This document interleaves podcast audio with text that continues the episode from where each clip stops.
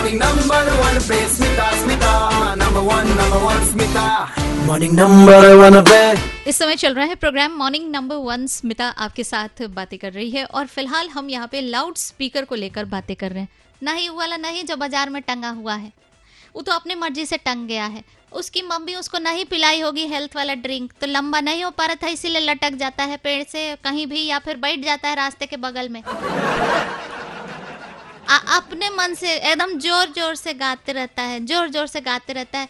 उसको कहते हैं लाउड स्पीकर हाँ। तो आज हम सुबह सवेरे लाउड स्पीकर से मिल के आए हम पूछे तुम काहे ऐसे अपने मन से गाते रहते हो? काहे नहीं मानते हो तुम बात सबका? तो कह रहा था कि हमारी मर्ज़ी।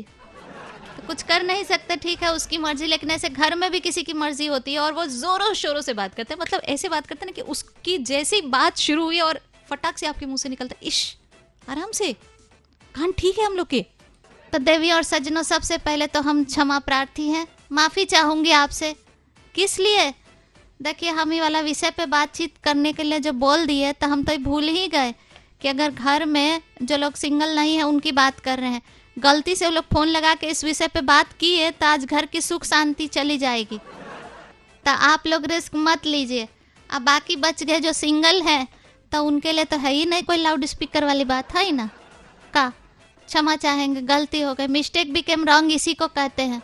ऐसे आप लोग बहुत चालू हैं, काहे कि देखिए, कितना होशियारी दिखा रहे हैं कि फोनो नहीं कर रहे हैं है रिस्क ले कौन ले, काहे के लिए ले रिस्क ले, काहे के लिए?